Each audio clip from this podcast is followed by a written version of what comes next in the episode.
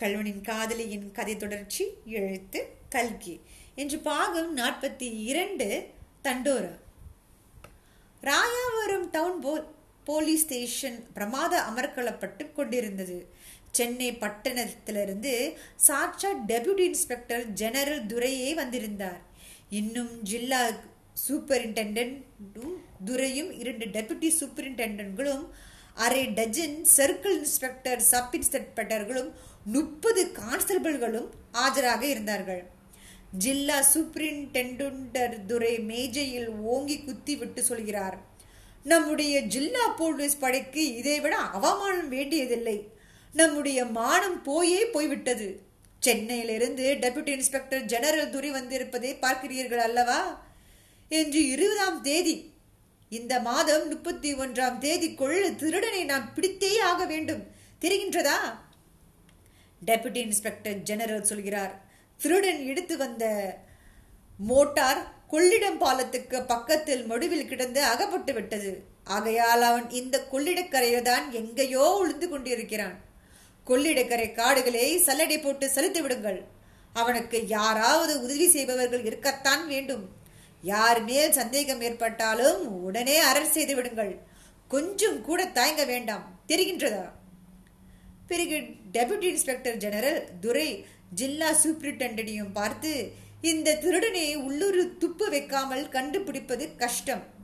துப்பு சொல்கிறவர்களுக்கும் ஆயிரம் ரூபாய் சன்மானம் கொடுக்கப்படும் என்று டாம் டாம் போட சொல்லுங்கள் என்றார். முத்தையன் கொள்ளிடைக்கரைக்கு வந்து பத்து நாளைக்கு மேல் ஆகிவிட்டது.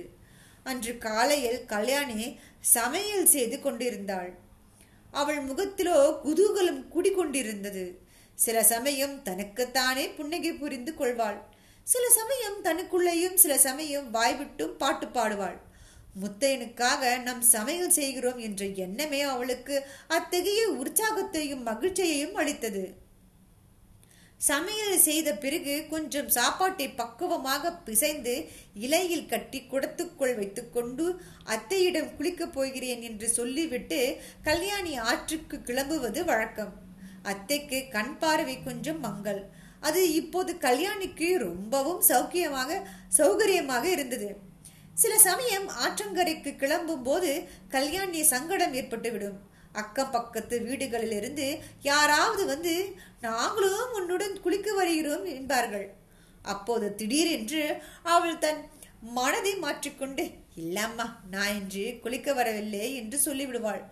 அப்புறம் மத்தியானத்துக்கு மே தனியாக போவாள். அப்படி கிளம்புவது தடைப்பட்ட போதெல்லாம் ஐயோ முத்தையன் காத்திருப்பானே பசியா இருப்பானே என்று அவளுடைய உள்ளம் துடிதுடித்து கொண்டிருக்கும். அன்றைய தினம் அவள் சாப்பாட்டை கொடுத்துக்கொள் எடுத்து வைத்து கொண்டிருக்கும் போது வாசலில் தண்டோரா போடும் சத்தம் கேட்டது. கிராம வெட்டியான் பின்வருமாறு கூவினான். கொள்ளைக்கார முத்தையா பிள்ளையை பிடிக்க துப்பு சொல்கிறவளுக்கு சர்க்காரிலே ஆயிரம் ரூபாய் சன்மானம் அளிப்பாங்களாம். டம் டம் டம் டம் டம் டம். மேற்படி முத்தைய பிள்ளைக்கு சாப்பாடு போடுறது தங்க இடம் கொடுக்கறது பேசுறது பழகிறது எல்லாம் பெரிய குத்தங்களாம்.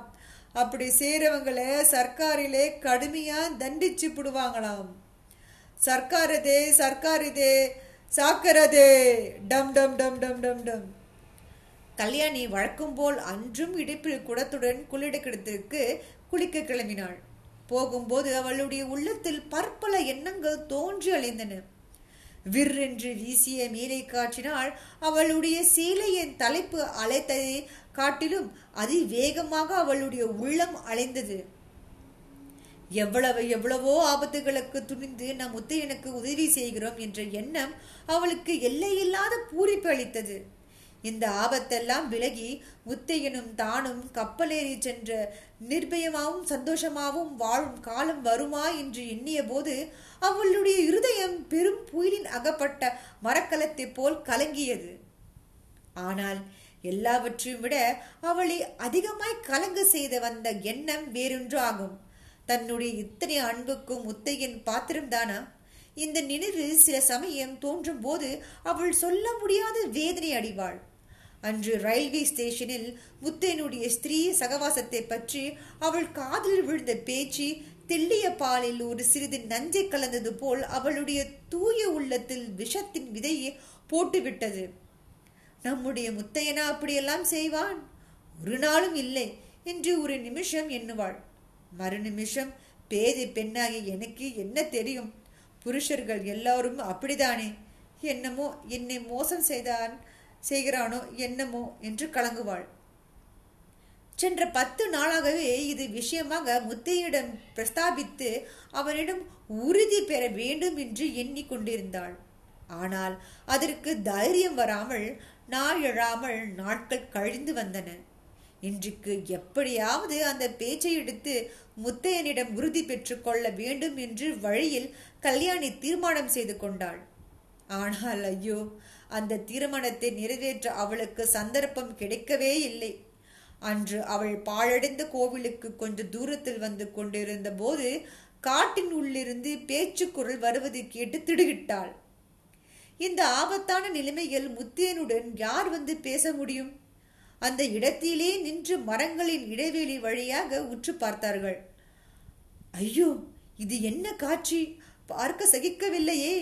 முத்தையனுக்கு அருகில் ஒரு இஸ்திரி அல்லவா உட்கார்ந்திருக்கிறாள். அவளுடைய தழுக்கும் அவளுடைய தழுக்கும் குலுங்கும் சிரிப்பை பார் சிரிப்பை அழுகு சொட்டுகிறது. சி முத்தேனோட முதுகில் அவள் தட்டி கொடுக்கிறாளே. ஐயோ இது என்ன கோரம்? முத்தையன் திரும்பி அவளை தழுவிக் கொள்கிறானே. கல்யாணிக்கு அந்த நிமிஷத்தில் சித்த பிரமையே உண்டாகிவிட்டது போலிருந்தது. பார்த்த பார்த்தபடி சில நிமிஷம் அங்கேயே நின்றாள். பிறகு அங்கே நிற்க முடியாதவளாய் இடுப்பில் குடத்துடன் வந்த வழியே திரும்பி செல்லனானாள். யார் இந்த பெண்? அது அபிராமியா தான் இருக்கும். வேற யாரா இருக்க போகுது? என்ன இந்த கல்யாணி இப்படி செஞ்சுட்டு போயிட்டா? சரியான பேஷன்ஸே இல்லை போல இருக்குது அடுத்த பக்கத்தில் உங்களை சந்திக்கிறேன். அது வரைக்கும் நன்றி.